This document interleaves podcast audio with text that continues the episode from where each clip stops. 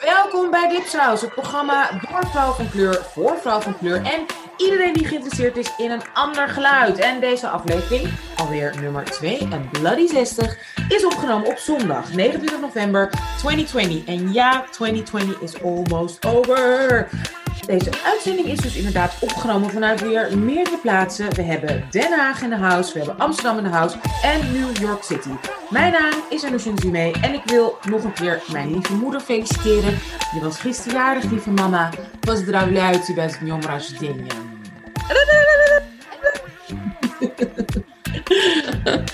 En mijn naam is Evice Rauw. Wakjura. Nee, Wakjura Rauw. Kan allebei.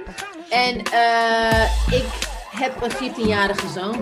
Ik moet nog Oh, even Tutu is bijkomen. jarig. Oh. Ja.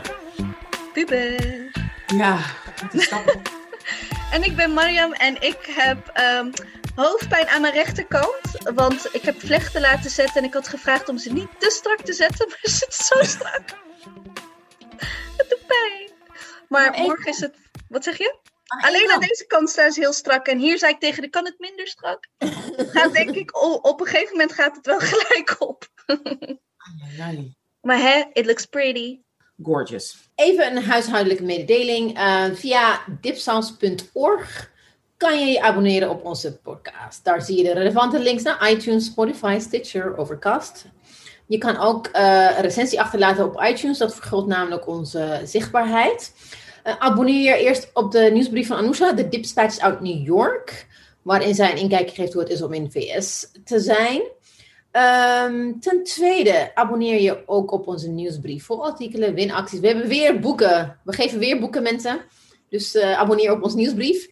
Eh, playlists, onze eigen Dipsaus exclusives, recensies. En also, you can also buy our books. De Goede Immigrant, Sister Outsider en Afrolit. En last but not least, je, kan, je moet ook gewoon abonneren op onze baby podcast Spectrum. Een podcast waarin de queer ervaring centraal staat. Vooral doen. Ja, en oh ja, je kan En wat zo lekker is, je kan hem lekker bingen, want er staan nu 12 afleveringen. Dus je kan heerlijk bingen, zelfs ook al een bonus zag ik, dus echt helemaal in een live uitzending. Dus je kan heerlijk Spectrum bingen. Nou, nogmaals welkom allemaal. Heerlijk dat jullie weer bij ons zijn bij deze prachtige aflevering. We zijn in de buurt van onze kerststop, maar we hebben nog één, hè, deze reguliere aflevering. En we hebben net besproken, we gaan nog even iets extra's leuks doen. Dat vertellen we straks even aan het laatst. Maar we hebben dus eh, onze nieuwe dipsauser bij ons te gast. Yay, Rias van Wegberg. Hallo. Rias, hallo, hallo. Jij bent een duizendpoot, staat hier. Je organiseert eh, van alles en nog wat bij The Hangout eh, 07, nee, 070. Nou, je gaat ons straks uitgebreid vertellen wat het allemaal precies is en wat je doet. Je bent beleidsadviseur, je bent YouTuber, je bent, zoals je jezelf noemt, je fave genderbender queer Hagenees. En dus sinds een paar maanden brengt, breng je bij ons Spectrum uit samen met onze geweldige Marjam Elmas-Louis die dit produceert. En in Spectrum staat de queer ervaring centraal. Dus ja, eh, Spectrum in your earbuds. We zijn onwijs blij dat je bij ons om je toe te voegen, hè, om je te mogen verwelkomen nu even helemaal Ja. bij de Dipsaus familie. En ik heb een, ja, we hebben allemaal heel erg genoten van je podcast. En ehm, ja, nogmaals, zodat iedereen je naam heel goed hoort. Welkom, Ria's Wegberg. Van Wegberg. Van Wegberg. Van Wegberg. Van Wegberg, ja. Van Wegberg. Wat een ontzettende Hollandse naam. Daar gaan we straks even over Ja. hebben. Eh, we willen natuurlijk alles weten, wie je bent, wat je bent. Maar eerst, Marjam, take it away. Wat doen we altijd? Wat doen we altijd? We gaan altijd naar onze BBB's, onze bulk of bees, waarin we onze binges, podcasts, book, burns, big ups, badass bitches indelen. Ehm, dus Ria's, je weet het, je mag meedoen als Ja. je een B hebt. Ja, has ik, was, ik was voorbereid. Eh, dus doe vooral eh, mee. Nou, Ebice, laten we bij jou beginnen. Ehm, ik wilde, ik had best wel een heel eh, vreemde week achter de rug. Met a lot of like highs en lows. Gewoon, mijn hoofd zat gewoon vol. En ik wilde heel graag eh, eventjes mijn hoofd legen. En dat doe ik door gewoon dingen te kijken op eh, tv. Of televisie of internet, whatever you. Toen heb ik een soort op, Toen kwam ik erachter eigenlijk dat ik een jaar lang gratis Apple TV Plus abonnement heb.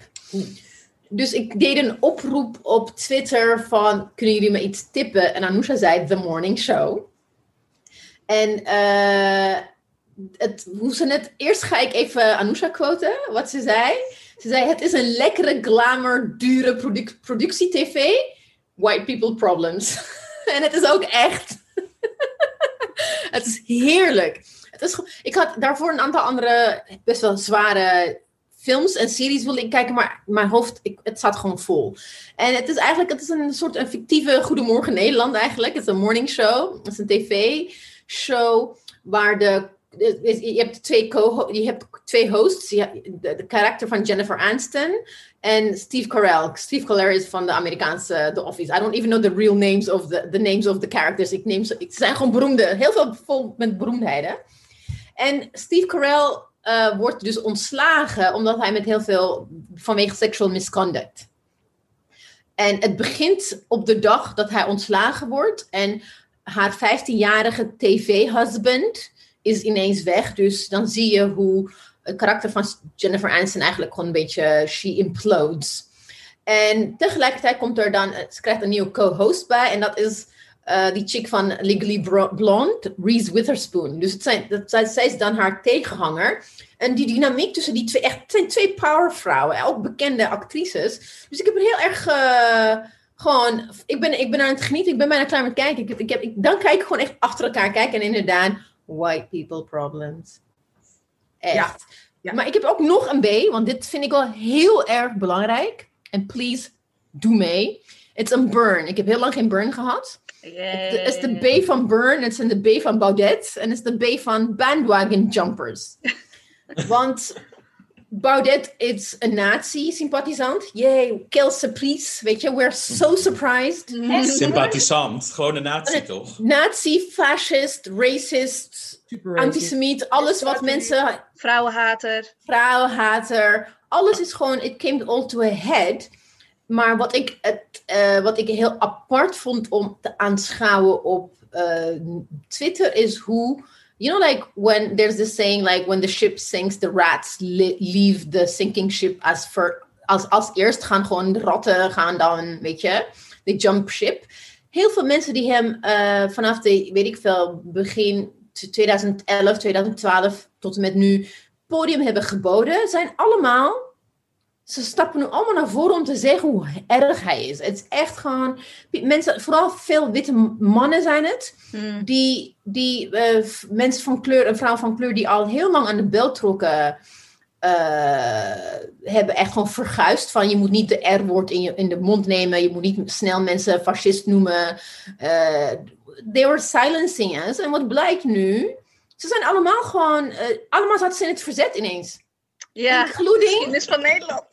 Toetje, de, ja? Kun, kan jij voor de luisteraars even gewoon de context? Wat, hoe, want inderdaad, we, hè, de, de, de, de community, uh, wist dit al. Maar wat is er gebeurd? Hoe is dat nou, dat kwartje, of zeg maar die, dat ene dat kaartenhuis gaan invallen? Nee, maar om, omdat, kijk, het is, het is op zich voor heel veel mensen die de laatste week de nieuws hebben gevolgd, weten gaan dat de Forum voor de Democratie is aan het imploderen, net zoals hoe destijds LPF voor de, de non-millennials, de LPF is geïmplodeerd. So there's like, there, there's een machtsstrijd gaande binnen FVD, waardoor mensen die jaar in jaar uit die met hem hebben samengewerkt, die zijn antisemitische en racistische en fascistische uitspraken hebben genegeerd, komen nu één voor één naar buiten toe. Ze, ze komen naar buiten met alles wat we wisten dat hij waarschijnlijk zei, ook heeft gezegd in zijn speeches. Zo zijn eigen mensen, including Annabel Naninga, die jaar in jaar uit grappen maakte over gaskamers, over Joden op Twitter, die is ook ineens tegen antisemitisme. Dus everybody is toch een hele cover uh, um, titel bij de Volkskrant dat ze een soort van uh, prikkelend uh, uh, prikkelend, verrassend de toon Verrassend, ja. Maar ook het, eh, het ergste vind ik eigenlijk Joshua Livestro. Hij is medeoprichter van Yalta.nl. Het was zo'n rechtse platform. Waar een van de eerste twee columnisten waren, de founding columnisten waren Naninga en Thierry Baudet. En toen mochten ze gewoon alles zeggen. Enablers, enablers van Naninga en Baudet zijn nu allemaal tegen hem. En ze wisten al heel lang dat hij best wel erg was. Het is, best wel, het is echt gênant. En Toetje is natuurlijk Bart Nijman van eh, Geen Stijl.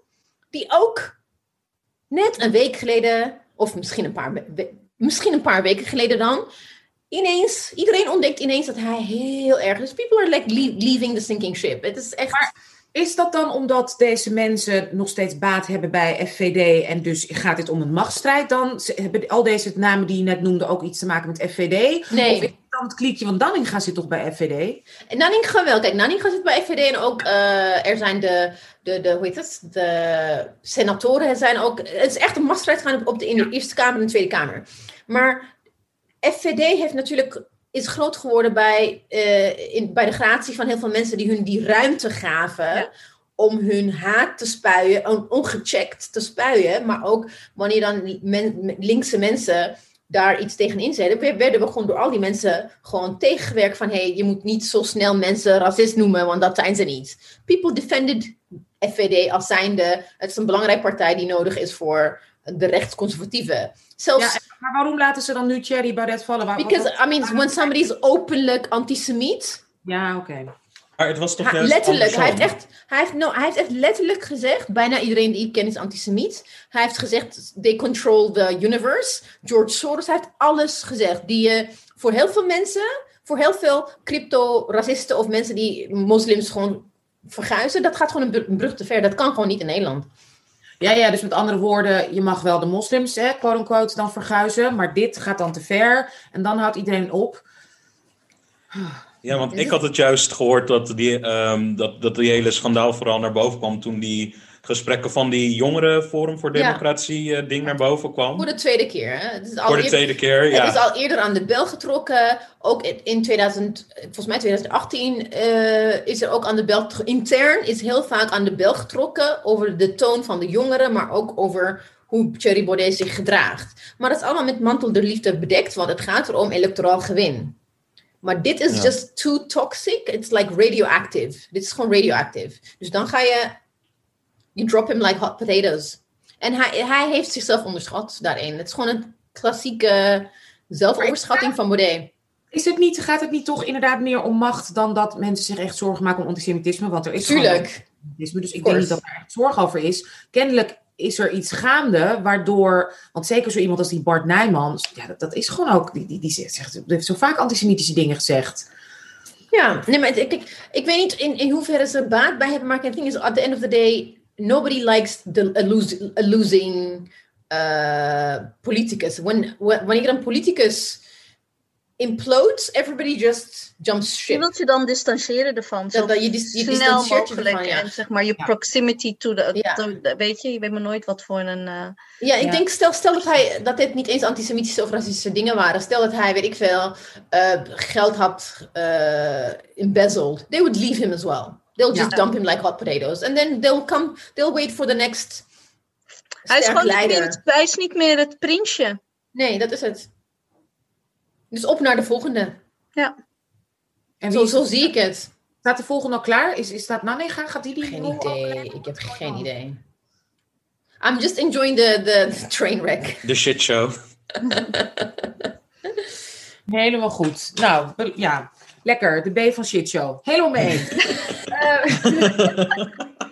Ik heb een B van, eh, van Hey. Broadcast. Ik zit helemaal, ik binge helemaal een nieuwe, eh, weer, weer, weer een soort enge horror podcast. Orange Tree. Het is een podcast over de gruwelijke moord op een jonge studenten uit Texas. Maar terwijl ik dat zat te luisteren, dacht ik: Jeetje, wat is er toch aan de hand met al die jonge witte vrouwen die de meest gruwelijke podcasts maken over moord, doodslag, stalking en seksueel geweld? Want het zijn er zo ontzettend veel. Veel. kan gewoon maar door met bingen. Het is ongelooflijk. Ze, ze gaan langs bij ontzettende enge, brute serial killers in, in maximum security prisons. Eh, ze bespreken bloederige crime scenes. Wat is er aan de hand? En nog erger, waarom luister ik daar de hele tijd naar? Dus ik heb daar heel erg veel vragen over. Is het een soort, is het parallel met hoe, hoe fucked up en afschuwelijk de maatschappij is? Dat ik dan daarom naar kan luisteren. Het zijn allemaal jonge meisjes, vaak met van die hele lieve stemmetjes, die de meest afschuwelijke dingen vertellen, onderzoeken en daarin helemaal, helemaal ja, dat in zo'n leven kruipen. Soms zelfs twee of drie seizoenen lang. What, wat, wat, wat denken jullie? Ik denk, I mean, ik ben aan het speculeren, maar over het algemeen was dit echt eh, voorbehouden aan mannelijke journalisten. Dit soort gruweljournalistiek is vaak mannelijke journalisten die daar uh, achteraan gaan. En ik denk, I guess, is it easier to make a podcast if you're a woman? Gewoon dat je makkelijker, ik weet het, ik, ik zeg maar wat. Dat dat moet misschien nu een soort van level playing field is, waarin je dan als journalist, en ook, ik, ja, weet ik niet. Ik heb meer het idee dat het te maken heeft met dat vrouwen, of weet je, in ieder geval mensen die zich identificeren met vrouwelijkheid, of in ieder geval met, met, met die kant, of, of, hè, uh, of het nou van buitenaf is of van binnenuit, zoveel met geweld te maken hebben, onbewust. En dat het zo'n gigantisch onderdeel uitmaakt van ons leven. Dat het meer, dat het, vraag me af of het daarmee te maken heeft, om dat, dat systeem dus te onderzoeken, vraag ik me af. Is, is het misschien niet ook een beetje zoiets van een soort van, uh, misschien heel raar, maar het klinkt als een soort uitlaatklep. Want dat heb ik bijvoorbeeld met uh, Black Mirror. Dat is absoluut niet gezellig of leuk nee. of dat, maar het, het, voelt wel altijd daarna als een soort van. Dat het idee dan toch eruit is en je weet het is slecht, maar het is toch een soort. Je blijft er wel naar kijken. En dat, misschien is dat het. Ja, podcast. Dat, dat, idee heb ik dus ook. Om, daar, om er op een of manier mee om te gaan. Dat je dan het analyseert en erover hoort. Zodat je ook misschien meer op. Vraagt me af dat ik dan meer op mijn hoede ben. Ik maak natuurlijk. Weet je, ik heb gewoon drie jonge kinderen. En ik maak me heel erg zorgen daarom ook dat ze weet je, de wereld ingaan. Uh, of drie tieners. En die gaan steeds meer de wereld in. En de wereld is gewoon heel creepy. Op een of andere manier. Ja, ik vraag me af wat het is. Ik vind het. Ik, er zijn er zoveel namelijk, hè? Als je, ja. gaat... je hebt toch gewoon true crime, dat is 24-7. Dat kijkt mijn zus Naima. De, echt, als, als die kinderen even weg zijn. Om, weet je, dan heeft ze de kinderen naar school gebracht. Zit ze om kwart over negen zit ze te kijken van and the legs got cut off and the nose got en dan zit ze echt zo thee en de koek zo. Ja. ik keek vroeger heel veel, ik, niet real life, dat vind ik altijd een beetje te heftig, maar ik keek wel. En ik kijk graag naar die psychologische thrillers en serial killers. Dat kijk ik gewoon echt aan de lopende band. En, en dit is denk ik misschien, omdat er geen beeld is, dat het veel meer... Dan moet je je eigen verbeelding gebruiken. Zijn, hoor. Wist je nog toen we het hier ook over hadden, toen met de lockdown en in april of zo, was ik dat alle podcasts daarover was ik aan het luisteren. En dan ben ik er op een gegeven moment klaar mee. Ik ben begonnen daar maar naar te kijken met, met, uh, toen ik zwanger was voor de eerste keer. En ik heb ook gehoord. Om, ja, heel raar. Om, omdat de wereld zo gevaarlijk is. En zeker, ik keek toen heel veel um, uh, Law and Order, die serie. Law and Order ja. Units. En het schijnt, omdat de arc een beetje zo is van het is heel erg, maar ze gaan er iets aan doen en er gebeurt iets en er is een soort van oplossing. Dat je er toch iets van leert van oké, volgende keer moet ik dus dit doen. Of ah ja, dan moet ik voor mijn hoede zijn, bla bla bla. Oh, en het wordt dus ergens, is er wel, zijn er wel mensen mee bezig om dat eh, tegen te gaan of daar eh, tegen in te gaan. Dat dat een soort psychologisch soort toek toek toek toek toek. Ja. je, is, wat heel lekker is om psychisch te maken. Dus ik kan me heel goed voorstellen dat als bij iemand dan, als de kinderen weg zijn, dat ze dan gaan kijken. Want die kinderen zijn dus in de wereld, zij zitten alleen thuis. En dan zie je dat er toch, ja. soms het kwaad wordt overwonnen door het goed. Ja. Heb ik, heb ik er eens over gelezen. Maar of voor het slapen gaan vindt ze ook lekker. Zij kan ook heel lekker in slaap vallen. Met true crime en opsporing verzorgd. En ik, ik dat ding bij mij. Ga je dan dromen? En dan zegt ze Nee, nee, nee. Ik val gewoon halverwege in slaap, weet je wel. Ja. Ik ben juist, hoe, hoe, ouder ik word, hoe meer ik niet meer dat, tegen dat soort dingen kan. Want ik keek, ik keek ook echt gaan. Ik keek ook inderdaad naar die police procedurals, heten ze dan, detectives.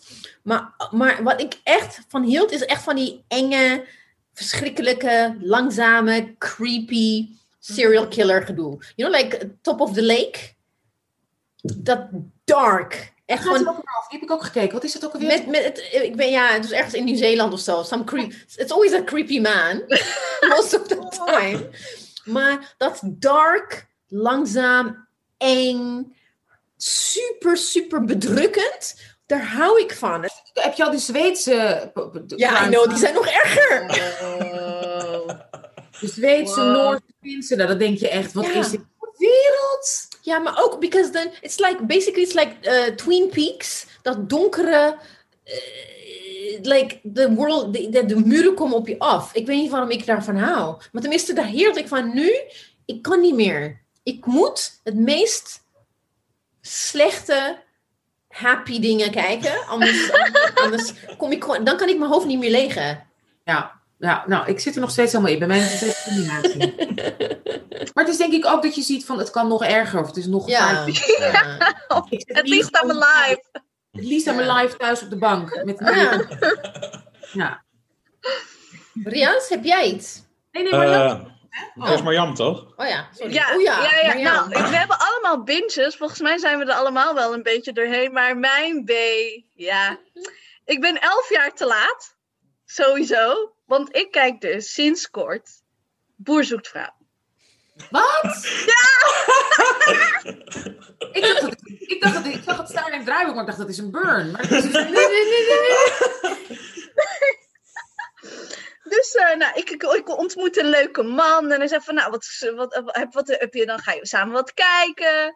En, eh, en toen zei ik, ja, ik wil echt iets. In mijn hoofd zit zo vol. Ik wil gewoon wat lichts kijken. Serial killer. Oh, weet je wat leuk is om te kijken? Boer zoekt vrouw. En ik denk, hé, oh ja, dat is toch van heel lang geleden. Hij zegt, nee, nee, dat bestaat nog. Dus het is een soort van antropologisch safari naar witte Ah, ja. mensen in Nederland. Polder safari. Ja. Polder safari. The bar is on the floor. Qua. Dus er, zijn daar, er zitten daar vrouwen die echt helemaal to de botel zijn.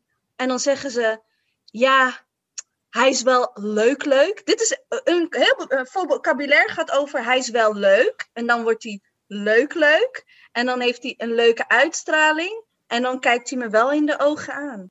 Het is zo. Het is. eh, dus, maar ze die boeren zijn ook allemaal super eerlijk, hè? Dus dan eh, Henk, die is 25. I'm not making this up. I wish. It's not it's true. Henk is 25.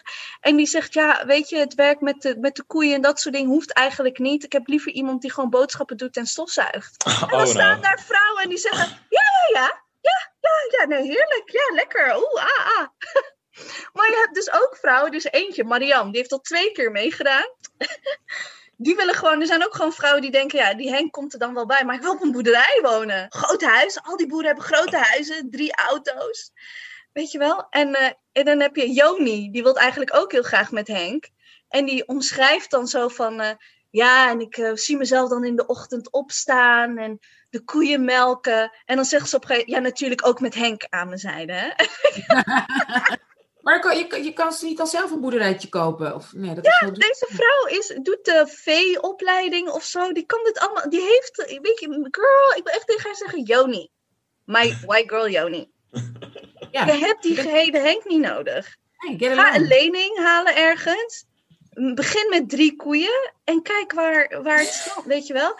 De desperation. Maar er is er dus ook een andere vrouw, Jeannette, die is heel teruggesloten. Die, die kijkt altijd de kat uit de boom en doet me een beetje aan mezelf denken. Dus ik zie aan haar, ze vindt Aad wel leuk, maar ze is gewoon bang om gekwetst te worden. Dus dan wordt ze heel erg zo van, nou, eh, lekkere koffie hè? weet je van, ik, I don't care about you. Alles wat ik dacht over wat mij in mijn tienerjaren is verteld over de hopeloze vrouw van kleur of de onderdrukte moslima of wat dan ook, dat ik echt denk van wauw. Hier is een groep witte middenklasse vrouwen die een week lang met z'n drieën gaan knokken om een man. En dan een beetje zo van, ja, nee, hij keek me wel langer in de ogen aan. En, eh, maar ook gewoon drie vrouwen die, die dan vriendinnen worden, maar eigenlijk daar zijn. En ook al die grappen over, ja, nou, je kan ons niet alle drie houden, hè, Aad? En dan zegt Aad, oh, kan dat niet? Het is... Ik heb nu seizoen twee, eh, ik heb nu twee seizoenen gekeken. En Oh, je bent soms- helemaal echt teruggegaan naar het begin? Naar de, naar de, naar de, de Nee, ik, ben, ik heb eentje gekeken uit 2012 en eentje van twee jaar geleden. Ehm, dus heb je, eh, Steffi was wel leuk. Ste- Steffi is een paardeninseminator, weet je wel. Dus, dan, eh, dus die maakt paarden zwanger. En dan gaat ze zo, doet ze dan een grote handschoen om haar arm om dan zeg maar de. Dus zij, zij melkt sperma. Oké, ja, goed. En dan staan al haar mannen. Al haar mannen staan dan zo te kijken, zo van. Oh, oh Steffi. Ja, maar oké, dus eh, het heet sperma melken instead of she's just jacking. Amazing. Ik, ja, ik ben echt verbaasd om. Ik wil echt de hele tijd tegen die vrouwen zeggen: You don't need Henk. You don't need. Weet je jezelf waarde. Maar heb je dan ook het seizoen gezien? vernederen. Wat Heb je, het seizoen eh, heb je ook het seizoen gezien met, eh, dat er dan zo'n eh, homoboer eh Ja, Willem. was? Ja, met zijn biologische boerderij. Ja. En, eh, Oh. Ja, die, die heb ik gekeken. Ja, die heb ik vandaag. eh, Willem is super schattig. Ja, ja, ja. ja. Die, eh, die, die zegt ook op het begin, die zegt dan eigenlijk gewoon van ja, je moet wel gewoon bij mij komen wonen. Al die boeren, al die boeren, je moet bij mij komen wonen. Die gaan, niet het, die gaan, dat ga- gaan hun boerderij nooit verlaten. Die zeggen ook gelijk van we gaan waarschijnlijk niet op vakantie. het is koud. En ik wil gewoon ja, lekker thuiskomen. En dan ruik ik de geur van eten. En dan is het lekker opgeruimd. En, eh, dus dat is eh boerzoek. Ja, het is mijn binge. Het is mijn burn naar de zogenaamde tweede feministische golf in Nederland. wow. Heeft, eh, maar goed, ook, weet je, all power to those women als ze gewoon een leuke vent willen vinden en willen gaan stofzuigen. Maar Het doet mij ook aan heel veel mensen van kleur aangeraden om gewoon even te kijken. Het doet mij wel eens denken aan die Zweedse thrillers. Die, die, die, al die, die, weet je wel, dat boerenlandschap is zo koud en zo. Hè, ik, ik voel daar heel erg veel repressed, repressed anger, zeg maar. Ja, maar ook, maar ook liefde. Zo, zo iemand die zo iemand een hand op de hand, zeg maar, goed zet. Liefde. Ja.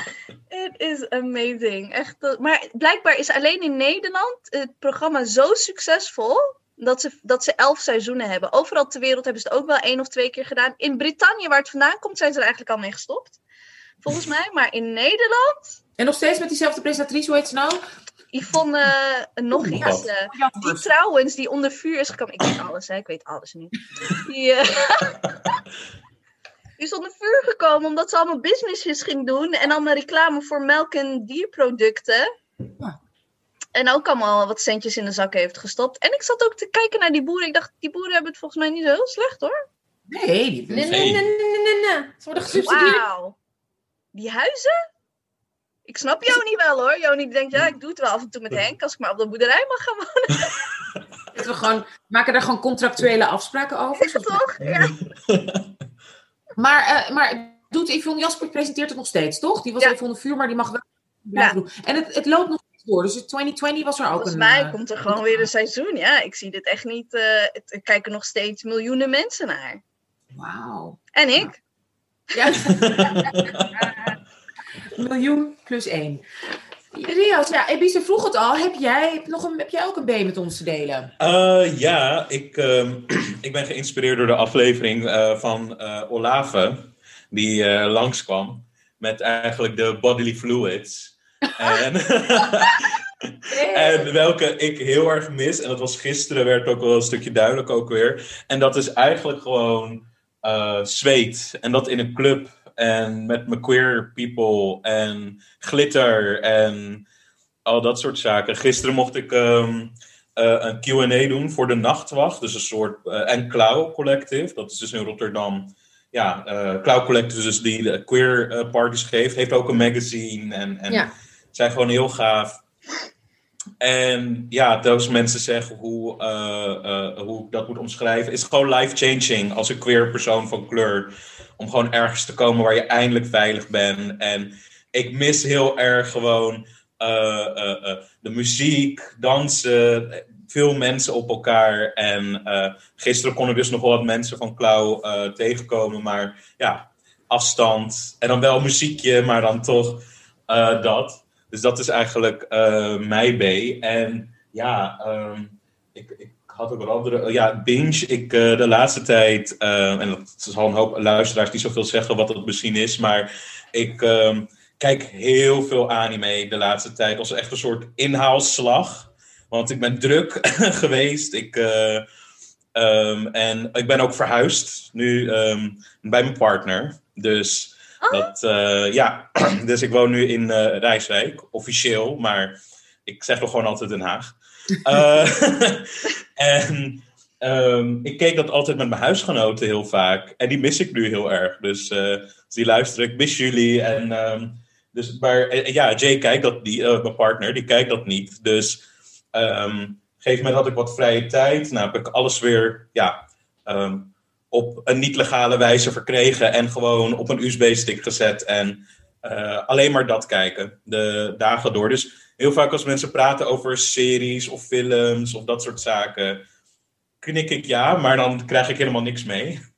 Goeie- wat is er, als je niet gewoon anime zo, niet veel hebt gezien, ik ken alleen zeg maar plaatjes van internet. En wat is een leuk instap van om het te snappen of, of om zeg maar erin Ehm, te gaan? Ja, je moet, je moet wel voorstellen dat die genre, of nou genre, het medium is zo ongelooflijk groot. En eh, voornamelijk ook toegespitst op, op een wat jongere audience. Ehm, dus, dus heel veel in high school formats, zeg maar. Maar dat, dat kijkt nu ook wat minder. En vaak heb je twee grote categorieën, dat heel gendered is. Dat is problematisch. Sowieso, anime is super problematisch. Het is super white. Black representation is niet oké. Al is daar nu wel verandering in, omdat Black Lives Matter ook een, een, een, eh, een departement in Tokio heeft. Dus dat, er is changes ook in die industrie. Maar ik zeg altijd op Netflix eh, zijn er een paar anime's. En een goede psychological thriller is eigenlijk Dead Note. Want daar ehm, wordt, is eigenlijk, er komt een boekje uit de lucht vallen, hoe het begint. En een heel slimme jongen pakt het op. En iedereen zijn naam die hij erin schrijft, gaat dood binnen zoveel tijd. En ik, daar zie je echt hoe storytelling, maar ook animatie. eh, ik, hou van een wel mooie animatie. eh, want het wordt door iemand die tekent. En dus het wordt ook geïnspireerd op manga-boeken. Dus iemand die het verhaal schrijft en iemand die tekent. Dus, dus een koppel die het eh, maakt. En dat is dus eh, ja, in zin series gemaakt, dus naar een anime. En je ziet gewoon hoe met hoeveel passie die hele productie is gemaakt. En het is echt super spannend. Het is, en dat is meestal mijn introductie, omdat het ook niet te magisch is of te veel Japanse referenties heeft. Dus dat als je voor een beginnend iemand die daarin wilt komen, is, is Dead Note echt een goede instap. En eh, Note het staat op, ja, het Netflix. staat op Netflix, ja. Ja, want er, er was ook een verfilming ervan, hè, met echte mensen, met Lakiet. Oh ja, maar dat, dat- dat is kijk, echt dat slecht. is, Ik dat is onder is mensen, dat, ja, dat is onder mensen die eh, ehm, anime kijken, is dat echt gewoon de, de dood van een, een anime, als dat gewoon verfilmd wordt. Want ja. het haalt het- alle magie van het medium weg, weet je. Ja. Zie zo'n CGI-monster, ja, nee. Dat, eh, dus ja, dat zijn mijn base. Ja. Nee, ik wilde zeggen, de e- de enige anime die ik eh, ken is like de klassieker, eh, hoe heet het? Ehm, Akira. Oh, de toen ik- anime-film, ja. Yeah, the film when I was young, I think I was in my 20s, and this, person that I shall not name, he's he was Korean. He had a crush on me, so he told me we should go watch Akira together. So I went to watch Akira together. maar er- dat, dat, daar blijft het bij, mijn kennis Ja. van anime. Nee, maar films is misschien ook wel iets beter dan een hele serie om te volgen. Je hebt bijvoorbeeld, er is eentje die... eh, je hebt een soort Japanse Disney, heb je. Dus als je out of all de Disney films bent, Ja, eh, heb je Ghibli films. Dat is echt... ehm, dat zijn echt classics, zijn dat. En dan heb je ook eh, een hele eentje die voor het eerst in de, eh, in de, de filmgeschiedenis van Japan... met animefilms boven die Japanse Disney is gekomen. En dat is in het Engels vertaald, dus eh Kimi no wa. Dus dat betekent Your Name. En die is echt heel mooi. Die is echt... Het is, het is, het is cute, schattig, maar ook gewoon... Gewoon good storylines. En ik denk, ja. dat soort perspectieven, dat vind ik gewoon... ehm, Ja. ja, dat trekt mij gewoon heel erg aan. Dat kan ik helaas niet met veel mensen delen, maar... eh, als iemand dan ook die dingen kijkt, dan is het wel meteen een instant eh, klik altijd. Mooi, nou. Fijn, ik, Dead Note op Netflix voor mensen die Ja. willen starten. Akira, een film. Nou, we hebben echt een prachtige base, allemaal helemaal goede adviezen. Maar nu, Rias, gaan we naar jou. Want we kennen jou als, eh, hè, je bent eh, als presentator van Spectrum. Ik, zei al tegen, vanochtend tegen, hier vanochtend in New York, tegen Marianne Nebise. Je bent echt zo'n, je bent een hele warme host. Vind ik je ontzettend verwelkomen. Je geeft heel veel ruimte aan je gasten. Weet je, je luistert heel goed naar ze. Je praat echt met hen mee over hun leven, over hun queer ervaringen, waar de show natuurlijk over gaat. Maar wij willen nu meer weten over jou. En de eerste vraag die wij altijd aan al onze gasten stellen, en dus ook aan jou, lieve Rias. Wie ben jij? Wat doe jij? En waar woont jouw huis? Ja, ehm, wie ben ik? Nou, ik, zoals ik eerder zei, Ria's van Wegberg. Ehm, maar eigenlijk werk ik altijd onder de naam uh, Ria's Loves, dus L-U-V-Z. En ehm, ik, ik, wat, ik hou me dus eigenlijk bezig met, met media, maar ook met uh, een YouTube-channel, eigenlijk onder gelijknamige naam Ria's Loves. En uh, eigenlijk alles wat met queerness te maken heeft. Dus in Den Haag ook actief als coördinator van de Hangout 070, waar we een uh, safer space proberen te creëren voor uh, queers met een niet-westerse migratieachtergrond. En daarna ook, ja, eigenlijk alles als het om queerness gaat. Dus bijvoorbeeld Queer die heet is ook een beetje een soort online, want het was eerst dat we fysiek kwamen, ook een beetje online platform waar queer mensen elkaar kunnen vinden. Omdat in Den Haag heb je niet echt, een omstreek heb je niet echt de queer scene. En ik geloof erin dat het kan. Dus ik blijf met hand en tand blijf ervoor vechten dat in Den Haag ook mensen zichzelf kunnen zijn. Oh, en ja, daarna ben ik ook nog, ehm, werk ik voor de gemeente, of ja, in opdracht van de gemeente moet ik officieel zeggen, als uh, queer emancipatiewerker. En dan eigenlijk hou ik me dan met twee dingetjes bezig, met hoe het proces met queer refugees in omstreek Hageland, hoe dat geregeld is en hoe dat beter kan. Hoe dat, of in ieder geval dat um, de gemeente daar zicht op heeft. En daarnaast heb ik mezelf dus ook in een soort van bu in, uh, in een buurt gestationeerd. Dus in Den Haag is dat in, of in het stadsdeel in Laak.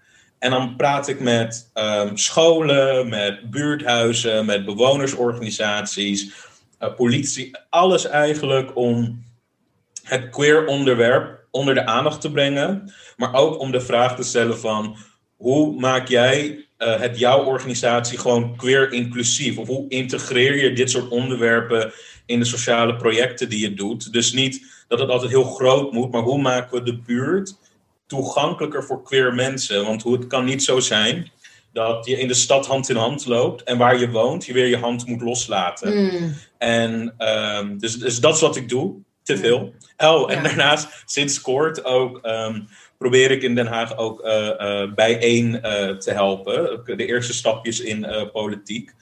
Um, en dat vind ik gewoon heel spannend. Um, ik, ik, ik vind het heel leerzaam hoe dat gewoon ja. gaat.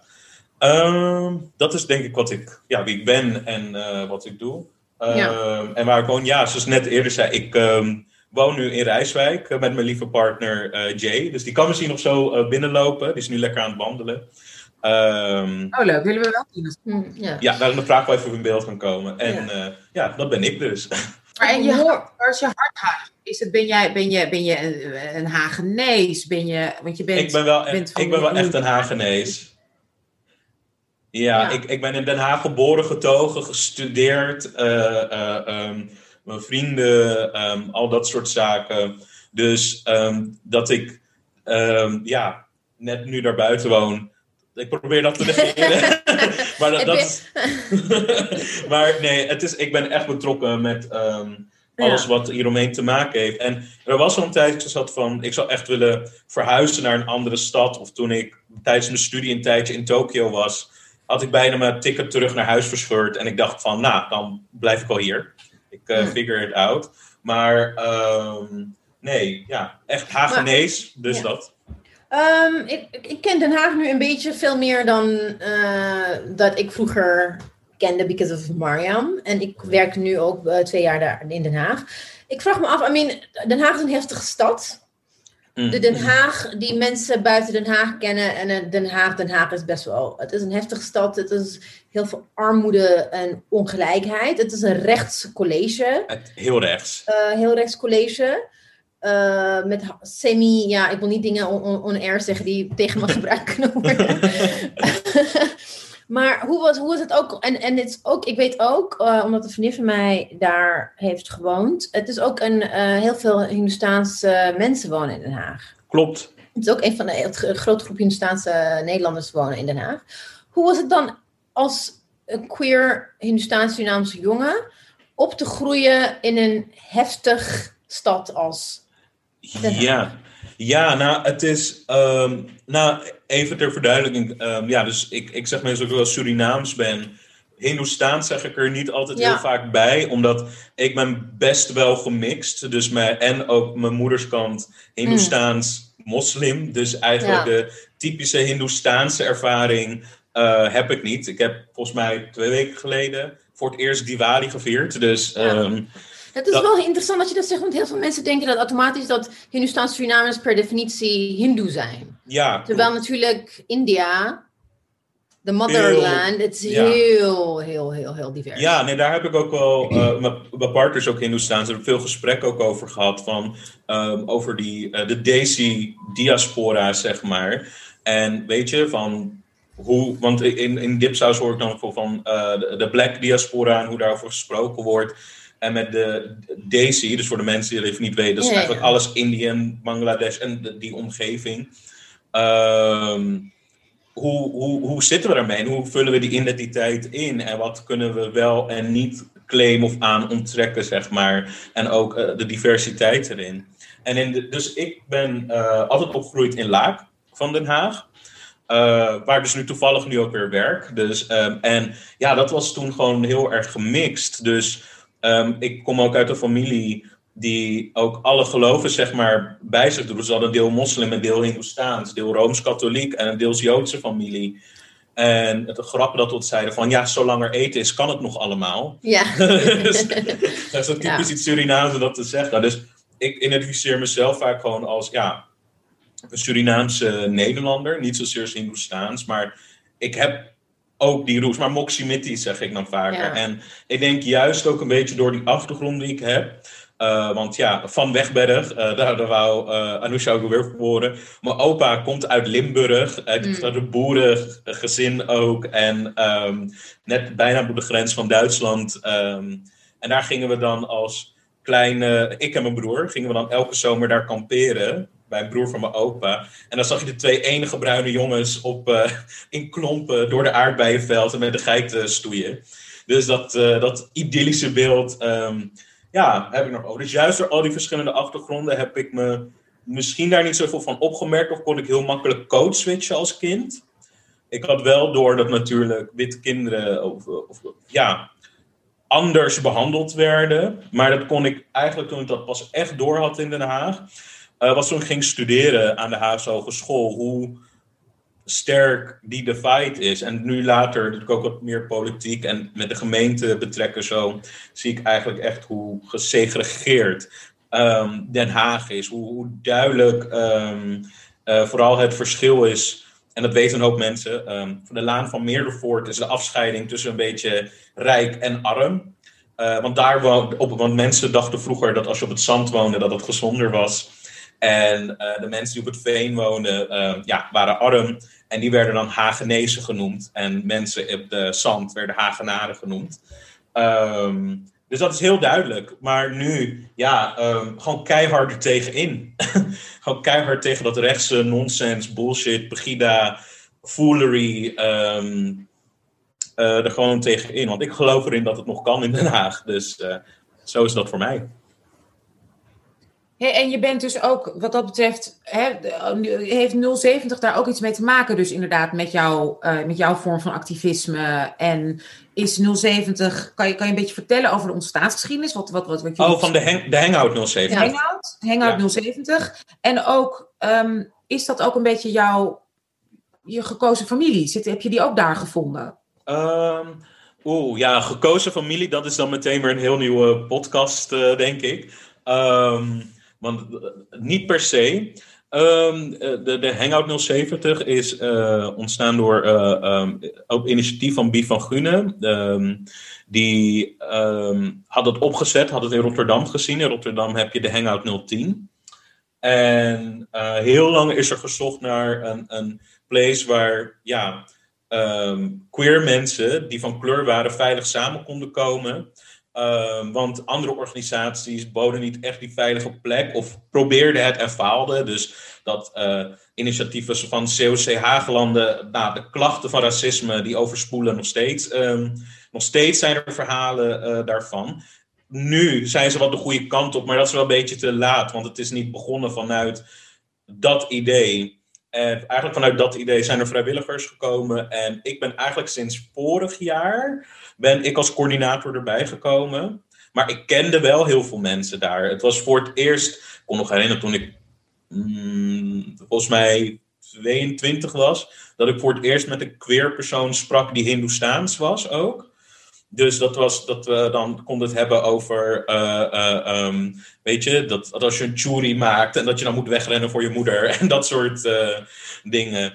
Dus, ehm, en dat was heel erg herkenbaar ook van het stukje van in, in de kast zijn. En dat je bijvoorbeeld wel uit de kast bent, maar vertel het niet aan je, je nani en nana, sorry, opa en oma en um, that kind of stuff. Dat was gewoon heel erg herkenbaar en veilig. En toen heb ik altijd wel een beetje meegeholpen op de sidelines. Maar ja, omdat er wat dingen vrijkwamen die ik deed, had ik dus gevraagd van, hey, kan ik daarbij, kan ik helpen?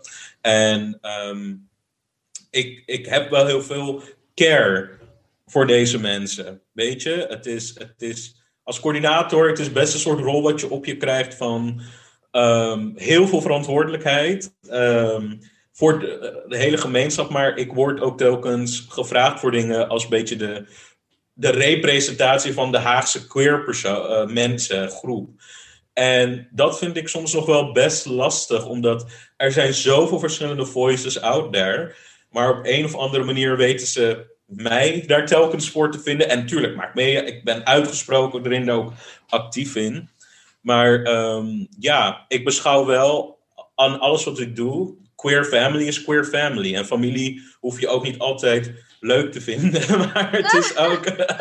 weet je, maar het is ook. Soms moet je gewoon ook de keuzes en dingen maken als je in, in zo'n positie komt. Dus nee, de hangout. Ik beschouw zo echt als familie op mensen op wie ik terug kan vallen. En um, dat, dat, ja, dat komt ook soms met zijn uitdagingen. Maar ik denk met elk organizing, queer, uh, color, uh, BPOC achtergrond heb je strubbelingen. Maar ja, ik, ik geloof er heel graag in. Weet je, klein beginnen en dan komen we. Want we hebben nu wel een space. Ja.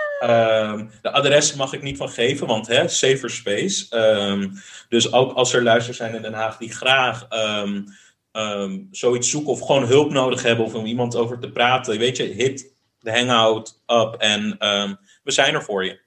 Ja. We zijn er voor je. Ik heb, dus het, dat, ik, heb het, ik heb een exclusive kijkje mogen nemen.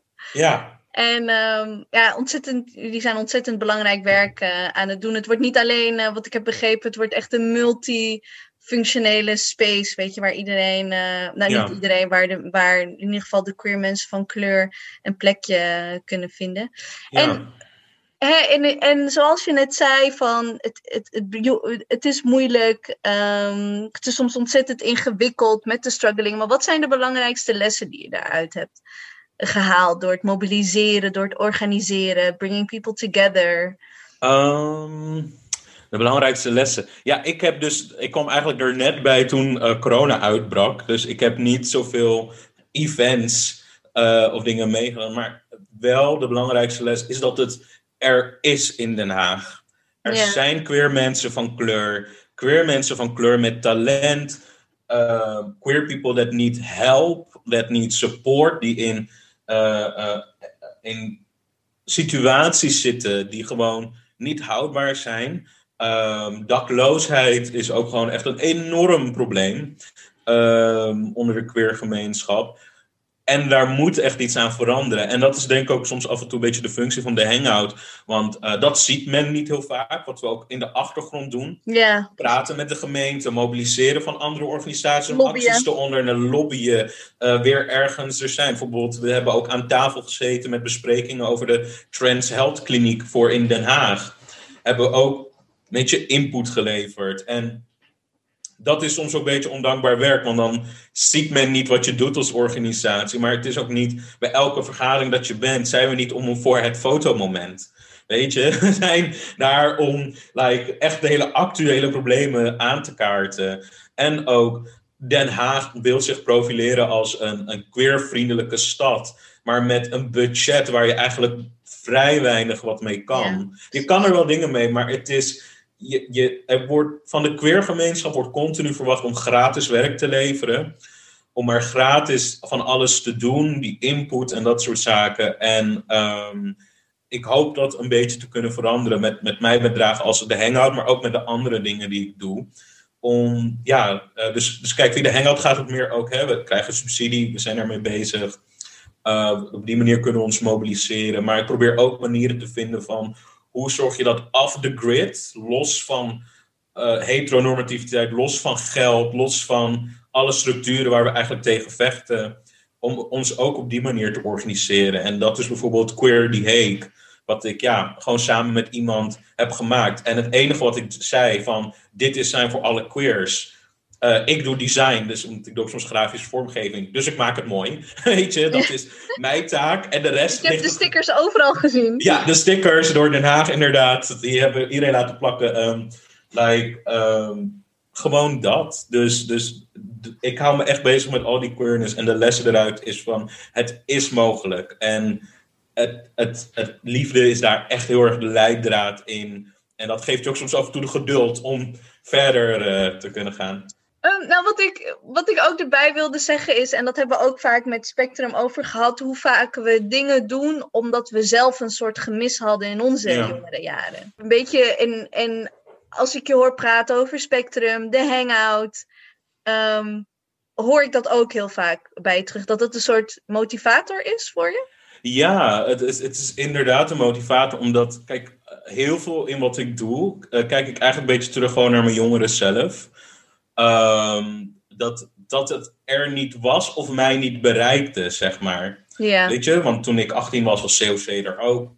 Uh, waren er ook misschien andere initiatieven. Maar er, het, het, ergens, het, het kwam niet aan. En vooral, weet je, in een gekleurde buurt zoals Laak uh, in ja. Den Haag.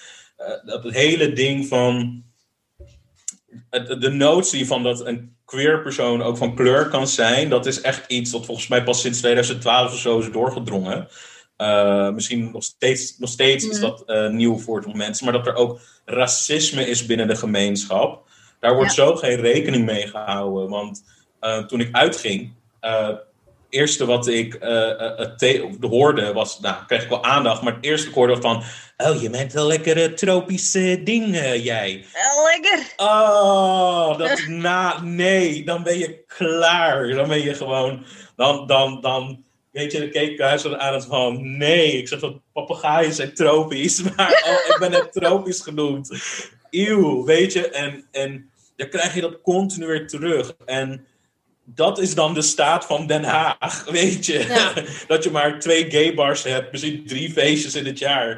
Uh, waar je dan als gekleurd persoon ook nog niet veilig bent. En in Rotterdam heb je dat nu wel bijvoorbeeld. En in Den Haag, um, ja. qua gemeenschap, begint dat nu wel een beetje te komen en op te bouwen. Maar dat is wel de drijfveer inderdaad waarom ik die dingen maar doe. hoe is het eigenlijk... Uh, kijk, dit is dus echt een ignorant Amsterdammer die dit vraagt.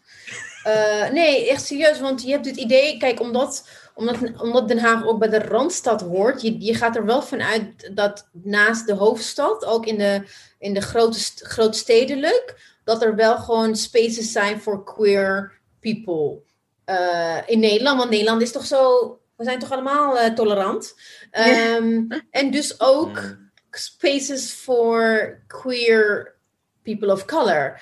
Is Den Haag zo conservatief of is het gewoon how? Ik, I'm ik, denk, to understand. ik denk dat het niet per se. Uh, ik denk dat inderdaad buiten Amsterdam het echt wel wat minder georganiseerd is. Omdat, kijk, Den Haag is bijvoorbeeld ook geen universiteitsstad um, die die influx van mensen van buitenaf krijgt, die, die misschien hun queerness eh, denken van oh in Nederland en dan universiteit en dan betrokken. Uh, maar ik denk sowieso, um, kijk, je hebt wel initiatieven en collectives nu veel meer. Alleen um, dat voor elkaar krijgen Mm. is gewoon heel erg lastig en ook te maintainen. Terwijl je ziet ook met de, de, de uitkleding bijvoorbeeld van sociale voorzieningen. Dat mensen dus bijvoorbeeld ook minder kunnen vrijwilligen. Maar ook dat de wachtlijst in de GGZ die oploopt. Een, een huizencrisis dat mensen niet eens meer kunnen houden. Weet je, dit soort initiatieven worden zo op vrijwilligers ehm, gegooid altijd. En onder, Ja. onderhouden en maintained. Dat Ja. eh, het, het heel lastig is. En Amsterdam heeft gewoon heel veel infrastructuur daarvoor. Ja. Dus, Ja, maar en je- je- ook dat Den Haag ook conservatief is hoor. Dat is echt wel, echt ook wel een ding. Nee, maar je gaat ervan uit dat omdat er bijvoorbeeld COC eh, ook, het is landelijk, maar het heeft ook like local chapters. Je Mhm. gaat er dan vanuit dat die infrastructuur door COC ook. ehm, Wordt maar, gedeeld, zeg maar. ja, daar ging ik eigenlijk vanuit. Maar eventjes, de reden waarom ik even ging inhaken is dat iemand vandaag een, een Nancy stuurde, eventjes in een appgroep, Nancy Jouwe, eh, dat Marie Ricardo tot directeur van COC Nederland is beroemd. Het is een soort vrouw, soort queer vrouw. Wat vind je Ja. ervan? Are you happy? Are you excited? Je denkt van whatever, Oh. die hele COC mag van mij. Nou, nee, want, want ik, ik zal heel eerlijk zijn, ehm, en, dat, en dat mogen mensen ook weten. Mijn kritische oog is niet zozeer naar COC Nederland, maar wel naar COC Haaglanden. Hm, Ehm, I- ik zeg altijd tegen ze, ik heb oren en ogen overal. En wat jullie doen, is gewoon Ja. niet oké. Wat ik gewoon hoor van mensen. Dat is niet mijn eigen incidenten die ik daar heb meegemaakt, maar gewoon the general thing that I know. En er zijn wat changes en, en dingen die eh, geprobeerd zijn. Maar ik vind het juist goed dat, dat people of color, ehm, en vooral vrouwen, en, en dus niet altijd overal homo mannen op die plekken komen. Weet je, Ehm, dus, dus ik vind dat juist heel goed. Ehm, ik, ik ben ook van. Kijk, voorheen was ik, was, was ik radicaal. Ik weet niet, het is een beetje lastiger. Maar eerst was het zo van. Als je bij zo'n organisatie gaat. die zo'n een past heeft. dan ben je gewoon trash. En dan weet je. Want dat is niet the way. Ja, cancel zeg maar. Maar nu geloof ik. En als, als een queer iemand wil proberen om. daar binnen die organisatie iets te doen. I applaud you for at least doing something. Want het is wel apparent hoeveel, en dan heb ik het nu even over de homo-mannen, hoeveel van de homo hoeveel homo-mannen er zijn en hoeveel zich inzetten voor de community, dat is een groot verschil. En aan de andere kant, ik, I don't want to uh, shame them or feel them guilty, want als queer persoon wil je ook niet continu inzetten daarvoor, omdat je je, je bent ook meer dan je queerness, zeg maar. En je bent ook, weet je wat misschien, weet je ook niet goed hoe je kan helpen. Maar het moment dat een queer persoon zegt van, ja, ik ben niet van de pride of van het actievoeren, ik ben normaal homo, zeg maar. Ja, dan mag je echt oprotten.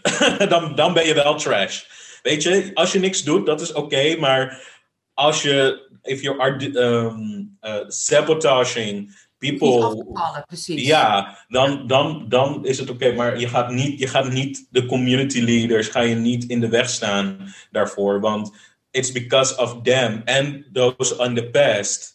Waardoor ik bijvoorbeeld nu queer emancipatiewerker kan zijn. Dat ik zo op microniveau op emancipatie kan zorgen. Ja, dat kon 30 jaar geleden niet. De laatste anti-homo-wet was toch in 1971 in Nederland. Dus weet je, dat is niet 100 jaar geleden of zo. Dus there's a lot to do. En dan vooral wanneer white queer people getting comfortable. Ja, dat is gewoon een beetje ehm, het probleem. Maar, Ja. Naar mijn opinie natuurlijk. Maar ehm, ja, dat is erover denk. Dus het is vooral goed dat die organisaties juist nu meer diversity. Maar heel vaak ben ik ook bang. Oh my god, ik hoop dat ze niet tokenized worden.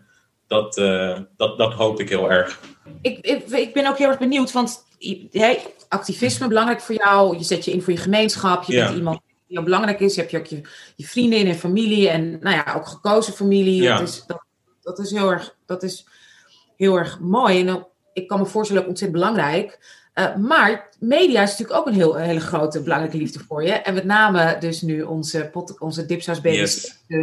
Wat ik al zei, twaalf uitzendingen. Mensen die nog niet hebben geluisterd, foei, foei, foei. Ga luisteren, je kan hem heerlijk bingen. Er, is ook een, er zijn ook al bonussen, er is ook een live aflevering.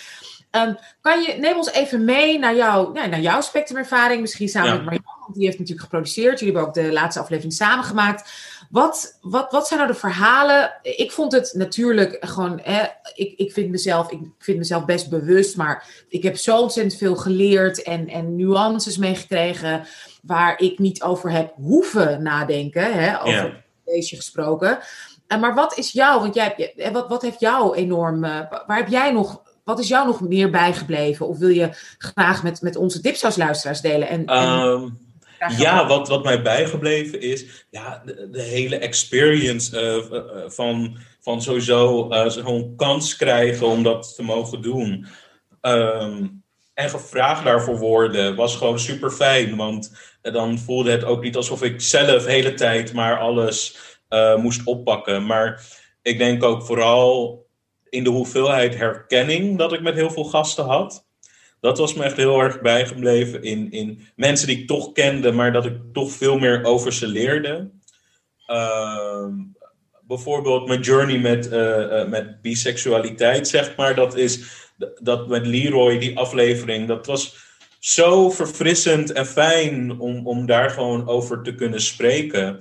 Ehm, dus dat was me ook best wel bijgebleven. Maar ook dat ik bijvoorbeeld met Reno over het uh, zwart queer theaterkind, die aflevering. nou, Reno is natuurlijk oh, one of my best friends. Ja, dus als je luistert, hey Reno. maar um, nee, maar het is dus, dat was me ook dat hij eindelijk dat verhaal soort van durfde te vertellen, dat het toch ergens er was. Dat vond ik gewoon heel erg moedig um, om te doen. Dus ja, het proces, uh, natuurlijk was het. Uh, uh, Mariam had me dat gevraagd toen we ergens waren bij een event in Den Haag. En ja. toen zei ik niet meteen ja. toen was ik als van, daar moet ik over nadenken en, en, en werk en leven en dat soort zaken beetje in een community rondgevraagd, weet je, kan ik dit wat doen? Hoe zal ik het doen? Wat zal ik doen? En toen ben ik eigenlijk een beetje met het concept aan de slag gegaan.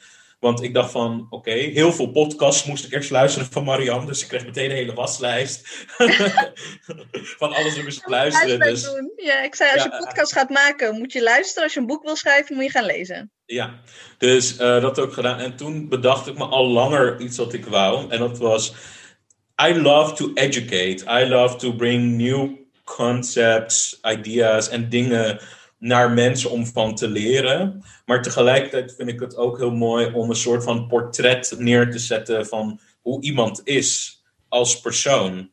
Uh, dus eigenlijk een soort intimiteit vind ik altijd heel mooi in media als ik dat zie. En toen heb ik eigenlijk die twee concepten bij elkaar gebracht. Toen dacht ik van, we samen met de gast komen we op een onderwerp. Uh, waar Lestrates uh, iets van kunnen leren. En, uh, en op die manier voor te zorgen dat we het over het onderwerp kunnen hebben en dat het educational is. Ook voor queer mensen, maar ook voor mensen die buiten die community staan. Maar zonder al te veel moeten uit te leggen en dan eigenlijk steeds in een soort trechtervorm dichter naar de essentie van die persoon toe te gaan. En dat is ook een beetje met de opzet. En ik heb het gevoel dat de ene keer lukt het wat beter dan de andere keer. Maar um, dat is een beetje wat ik met Spectrum uh, probeer te, te bereiken. Dat portret en dat stukje dat leerzame. En dat het een beetje op die manier dat uh, volgt. En um, heb je het gevoel dat je, net zoals je werk gewoon bij Den Haag, mm -hmm. ook met wat je met uh, Spectrum aan het doen bent en aan het uh, hebt opgezet, heb je het gevoel dat je wel het verschil maakt? Krijg je daar voldoening uit? Of denk je het hard werken? Nou, het is sowieso hard werken. Vooral als je net moet leren hoe je moet editen. hoe de microfoons moeten staan. de microfoons. dat soort zaken. Wordt gewoon beschuldigd van een luide stem, terwijl de microfoons gewoon verkeerd uh, staan. of wanneer je koud ja, mocht je niet mag niet. Nee, er was, niet was eten. nooit wat te eten op tafel, heb ik nooit gedaan. Ze mochten Nee, wat precies. drinken, maar ik heb nooit wat te snacken op tafel gehad. Never. Nee. Nee, dus dat soort, dat soort dingen. Nee, dus het is wel hard werken. En het was ook best wel een hele bewegelijke periode in mijn leven. Ik bedoel, hè, corona brak net uit. Um, ik zal uh, um, uh, deel van de erfenis van mijn overleden vader zal er aankomen. Ik zal net uit de uitkering gaan. Um, en ik, moest, ik wou heel graag gewoon gaan werken. Voor burn-out ben ik, was ik uitbehandeld. En dit kwam eraan. Maar ook dat queer emancipatiewerk kwam eraan. En de hangout. Dus dat was wel zeg maar gewoon heel intens om dan ook. Je probeert zo alles van jezelf um, daarin te geven, maar uiteindelijk de, de reacties die ik van mensen heb gekregen. En weet je, dat zijn niet duizenden reacties of zo, maar daar doe ik het ook niet voor. Maar het waren wel de paar reacties van mensen die het, het gewoon deelden, het mooi vonden, herkenning. Uh, ik kreeg laatst nog een berichtje. hey, ik ben die ene luisteraar in Drenthe waar jullie telkens over hebben als jullie podcast maken. Ik kom uit Drenthe en ik vind jullie podcast superleuk. Dus dat was zeg maar, dat gaf wel echt dat stukje voldoening erin. Om, zal ik even uitleggen wat ik daarmee bedoel? Dus, Ja. dus ik, ik zit dan naast Ria's. hè. We zitten in, een, in onze, nou eigenlijk gewoon op de fractiekamer van, van mijn werk. En, ehm, en af en toe als het. Ik vond het heel lastig om aan Ria's bijvoorbeeld te vragen van, om te zeggen, Ria's leg dat even uit. Ehm, want het kon soms, weet je, gingen, dan, dan zit je bijvoorbeeld met een Reno, die ken je al jaren en dan is het, Ja. gaat het heel snel van, ja, en toen was ik bij die event van die mensen en eh, toen gebeurde dat er. En, ehm, en dan zei ik altijd tegen Ria's, eh, leg het uit zodat, die, dat, zodat een queer kind of tiener ergens in Drenthe of Groningen Groningen. dit ook snapt. Ja. Weet je, dus niet voor de white, eh, white Mm. person die denkt zo Ja. van, hé, maar wat is dan eh, BOPOC? Ja, Ehm, precies. maar meer van, there's someone heel ver van de Randstad. Ja. Ik denk, waar, ga- waar gaat dit over? ja. Maar wat leuk, wat leuk dat je zo'n berichtje hebt gekregen. Ja, dus dat Ontzettend was- leuk. Ja, dus dat geeft me wel echt een, een stukje voldoening eruit. En ik denk ook als het Nederland ook weer een beetje open gaat. ehm, ik heb wel plannen voor Spectrum. Ik heb echt wel plannen om. om ehm, ik zie het ook als een soort van archival ehm, concept. Van dat deze stemmen zijn om daar het gesprek op voor te voeren. Want ik bedoel, dat is hetzelfde ook met Dipsaus. Het is dat bij jullie dingen al zo besproken en uit. Ja, uit, nou, niet per se uitgelegd, maar ook gewoon besproken zijn. Dat we niet telkens weer naar het begin van het gesprek moeten gaan. En dat is ook nu met een beetje rondom queerness, is dat ook, hoop ik dat te bereiken. Dat eh, we gewoon een stukje verder in dat gesprek komen ehm, over dit onderwerp, maar ook gewoon in Nederland. Want ik denk, zelfs voor straight people staat wel de queer ervaring centraal. But I think it's fun. I think it's, it's, it voor, het is leerzaam, het is fun, het is de meest uiteenlopende gasten die allemaal, ehm, nou nu even in de omgeving Den Haag en. Rotterdam waar er de meeste uitkomen, maar ehm, these are all really beautiful people to listen to. En eh, ik sta achter iedereen, dus dat zeker. Wat ik, wat ik wel persoonlijk wel heel erg tof eh, vind hieraan is dat ook je merkt when we started out en wat er al is in terms of eh, podcasting door people of color, of het nou autonoom is zoals wij onafhankelijk of bij, of tijdelijk of whatever met, met bestaande instituten, of het nou Phonics is of, of een van de omroepen. There's so much more. And one of the things that I remember is like naast um, Eeuw van de Amateur kende ik Mhm. geen andere queer podcasts. ja, eh, in, de, in de podcastwereld. Maar nu zie je echt dat veel meer. Je hebt ook je hebt Spectrum, je hebt Kleine Vrijdag en echt een, een aantal dingen die ik ook nog gemist heb. En dat vind ik wel echt fijn dat dat. Dat that there's diversity within diversity as well, weet je? ja.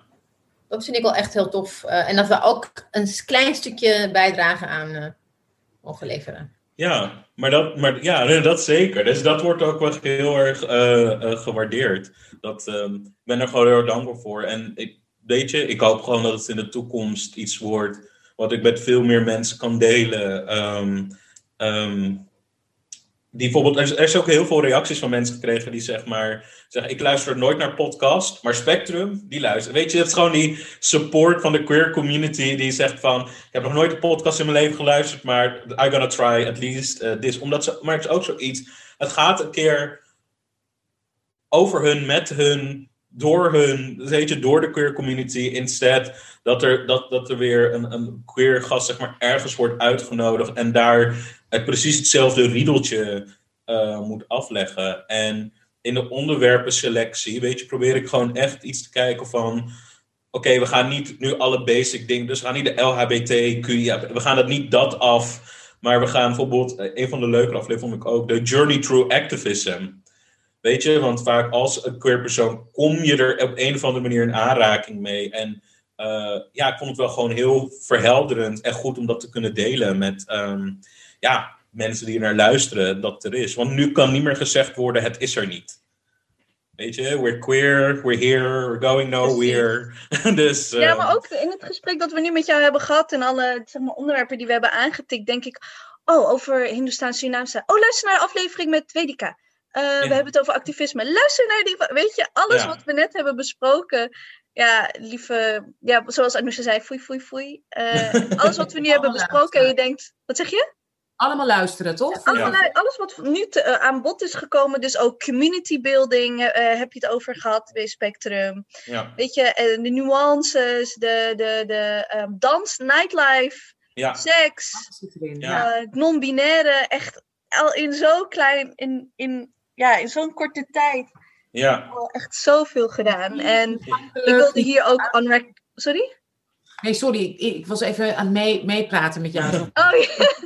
en ik wil ook gewoon zeggen van, weet je, Ria's, ook jij bedankt dat je dit, dat je, eh, dat je Dipsaus een, Oh. een safe space vond en dat je dit wilde delen en zo hebt ingezet. En ehm, ja, echt, echt, ja, dankjewel. En ja, wij kijken nog in ieder geval ontzettend uit naar nog meer, nog meer, nog meer. Ja, nee, want dat is ook een beetje het format waar we het over hadden. Ehm, we willen in het, met seizoenen eigenlijk werken. Want dat maakt het ook een beetje sane eh, voor mij. Dus eigenlijk het, het volgende seizoen natuurlijk ehm, komt dan in 2021 in juni. En dan eh, hopen we gewoon weer tien mooie ehm, Ja. afleveringen op te zetten. Met natuurlijk eventueel specials. Hè, want ze net zei, in januari komt er een eh, Spectrum special eraan met Kleine Vrijdag. Ja, leuk. Echt. Mariam is nog heel, ze hebben je nog niet gevonden op de schoolplein. Ik, eh, ik ben eh, ondergedoken.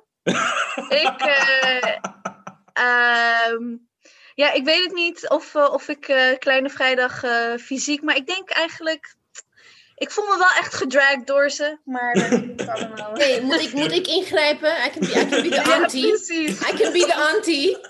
Ja, ik had Nu moet gewoon, ik ik had- slaan. ja, ik had, niet, ik had gewoon niet de Kleine Vrijdag een soort van eh, goedkope copycat van de Read moeten, moeten noemen. Dus bij deze weet ik eigenlijk. Ik ben bang dat ze. Ik heb, ik heb nu eh, lang haar. Ik ben bang dat ze aan mijn haren gaan eh, eh, trekken. Weet je wat? Dus eh, Ja, heb je echt zelf gedaan, Mariam. nee, maar ook om eigenlijk terug te komen wat Anousha zei over mijn andere passie, media. Want ik, ik, ik zag mezelf in het videoscherm meteen, like a smile, als ik het daarover heb. Het is ook echt wel een soort van hele bewuste keuze voor mij om in media te stappen. Omdat ik daar voorheen geloofde ik daar echt niet in. Dat iemand die eh, dik is, die gekleurd is, die queer is, ehm, dat die ruimte daarvoor had. Dus ik had ook ehm, me aangebeld voor de BNN-Vara Academy met Oh een ja. flitsende video. Die had Mariam gezien. Dus hij zal zien niet uitkiezen. Deze quality wat je nu geeft, dan ehm, probably racismus. en de- ik was er wel echt zo eventjes... De, mooi. I mean, like, hij heeft. Rias heeft echt een geweldig video gemaakt waar de wolken gewoon groen zijn en bewegen. En, en, en editing en muziekje eronder en en jump they said cuts. no. Gewoon, Ja, dus- gewoon zonder uitleg. Niet, niet een soort van, Nee. oh je was... oh. Nee, zeggen de, de aanmeldingen waren al heel groot en eh, gewoon zo'n standaard e-mailtje. Maar, dus daar was ik wel even door het veld uitgeslagen. Maar toen dacht ik, ja, nu heb ik ook meer tijd om aan mijn YouTube-channel te werken, eh, om aan Spectrum te werken. Ja. Eh, want dat- is ook een andere grote liefde van me, die ik een beetje, een beetje nalatig ben geweest. Maar dat is gewoon door de novemberdrukte en decemberdrukte die eraan komt. Maar ik eh, maak ook natuurlijk YouTube-filmpjes, ehm, ja, onder de naam Ria's Loves. En dat was echt al een, een, een kinderpassie, was dat voor mij. En dat ik dat nu gewoon heb gedaan, gewoon de camera heb gehaald, de microfoon, de, de, de editing software en dat gewoon erin heb gegooid. Ik ben er heel blij mee. Helaas weten rechtse trollen me wel iets makkelijker te vinden dan fans. Dus eh, ik vraag iedereen om even te abonneren en gewoon even een tegengeluid daarin te geven. Ehm, ik had een filmpje over eh, niet wit, eh, of eh, niet blank, maar wit. En er is één comment waar ik steeds op lach, gewoon heel groot met eh, hoofdletters. Eh, witte vla! en dan ik van, van all things dat jij deze filmpjes echt like 20 uur of meer gaat hierin. En het enige comment die ik krijg is witte vla. Like, god damn it. nee, maar... Dus zet het in een nieuwsbrief en inderdaad volg en reageer. Want inderdaad, positieve reacties zijn ontzettend belangrijk. Ja, ja maar het, is ook, het geeft ook een beetje ruimte om met onderwerpen te praten. Gewoon volledig eh, eh, autonoom. Want kijk, ik doe het niet om meteen de volgende vlogger of YouTuber van Nederland te worden. Maar ik, hoe ik het soms met filmpjes omschrijf, is van... Als je een discussie hebt met je racistische oom, heb je hier een filmpje. Waarom eh fairness of labels gebruiken? Heb je hier een filmpje. Het hoeft niet meer continu dat iemand het helemaal hoeft uit te leggen. Hier heb je de, de gesprekstof En soms doe ik het wat gestructureerder dan de andere kant en soms wat losser. Maar bijvoorbeeld ook over intersectionaliteit.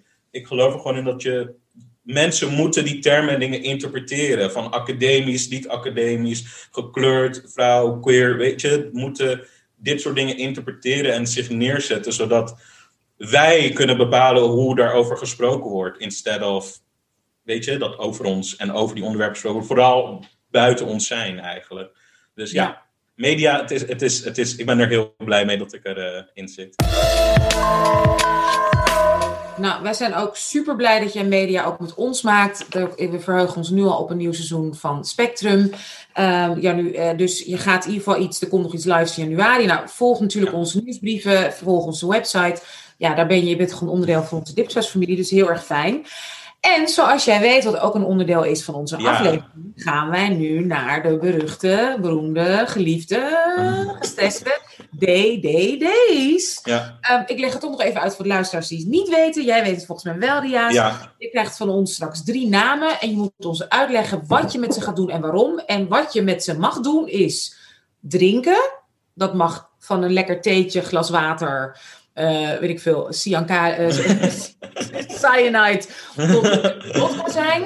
Ehm, dansen. En dat mag zo close, zo corona-proof of zo sexy als je zelf wil. En dat mag zijn dipsausen. En dat is eigenlijk wat we nu deze uitzending Ja. gedaan. Wij met z'n drieën doen. Dat is alles met elkaar bespreken. Lange voice notes, filmpjes, foto's. Moet ik deze bij haar kopen? Vinden jullie dit aantrekkelijk? dat is een probleem die ik continu heb. Gewoon inderdaad, gewoon de, de, de- familietalk. Ehm, eh, dat is dus dipsausen. Jij Ja. krijgt nu de namen. Belangrijk ook dat je ons vertelt waarom je, dus Ja. wat je gaat doen met degene en waarom. Ik ben hier heel nerveus voor. Want Ja? ik heb het gevoel dat ik echt allemaal namen krijg van mensen die ik niet ken. Maar ik ben er klaar voor. We hebben ons best gedaan. De namen waar je tussen mag kiezen zijn RuPaul Charles, RuPaul van RuPaul's Drag Race. Het is de Indian Matchmaking Lady Guru. Oh! En de derde is Gordon. Oh god. Ehm, even kijken. Dip, even kijken. Ehm, dansen. Doe, zou ik. Oh, dat vind ik even lastig. Want. eigenlijk- Nee, wacht. Laat ik, dips, laat ik dipsaus als eerst doen.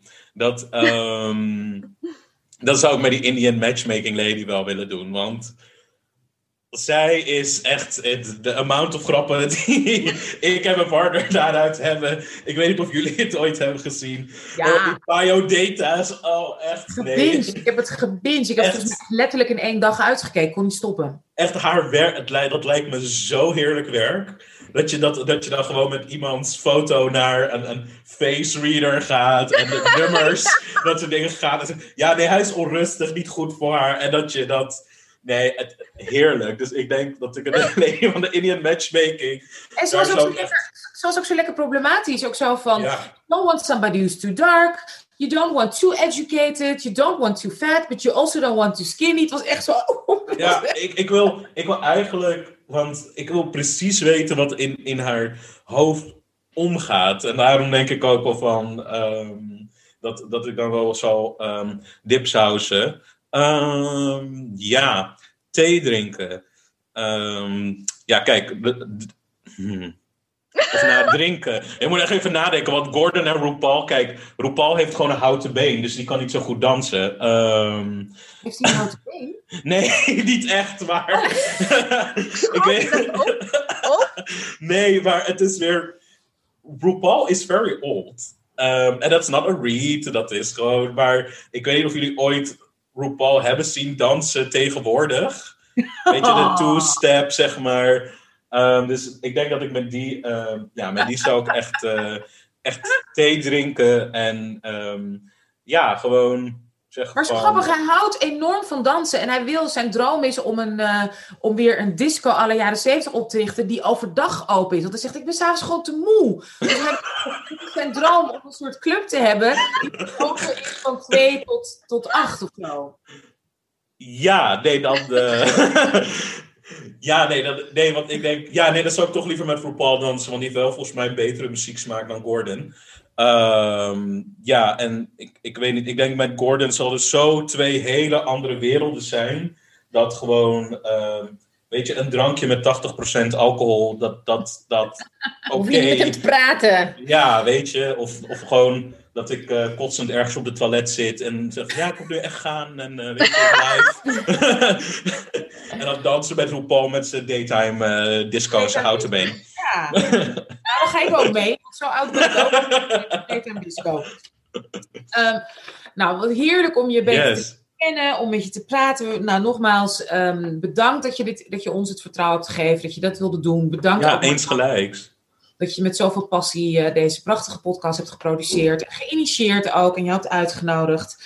En ehm, we verheugen ons enorm op, op, een, op een heerlijke, warme Dipsaus. Family eh, toekomst met jou. Oh, wacht, mag ik nog één dingetje even zeggen? Ehm, als als luisteraars iemand kennen die misschien wel een goede ehm, ja, toevoeging zal zijn voor het tweede seizoen van eh, Spectrum Podcast, dan eh, mailen of DM ons op uh, spectrum-pod of um, spectrumpodcast.dipsaus.org. Ja.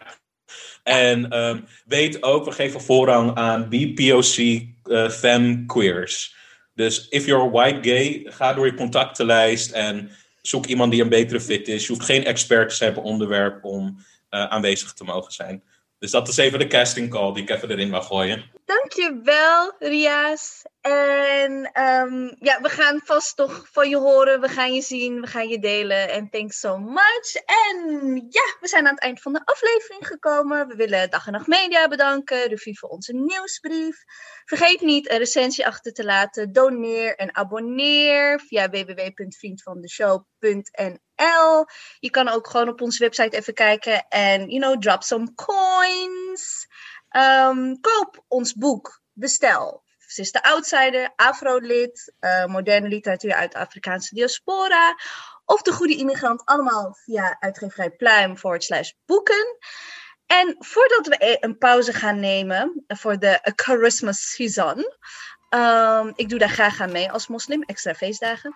Um, en een beetje op adem gaan komen tijdens de Christmas, willen wij een listener letters aflevering maken. Wij willen dit jaar afronden met, um, ja, toch wel met, met z'n drietjes, maar ook met jullie, lieve luisteraars, die ons zo lang hebben gesteund en geluisterd. Dus je mag via onze social media of via de mail dipsauspodcast.gmail.com mag je ons persoonlijke vragen stellen, levensadvies. Uh, Anousha beantwoordt graag liefdesbrieven. Um, heb je advies nodig over ruzies of strenge mails? Vraag ze aan Ebice. Uh, het mag allemaal. We horen het graag. En dan, uh, neem, dan nemen we de leukste op en gaan we die beantwoorden. So this is also a little, little call. Dank jullie wel voor het luisteren. Mwah, mwah, mwah, mwah. Kusjes, kusjes, kusjes. En tot de volgende. Mwah, dankjewel. Thanks. Bye. Eeuw. Te gezellig.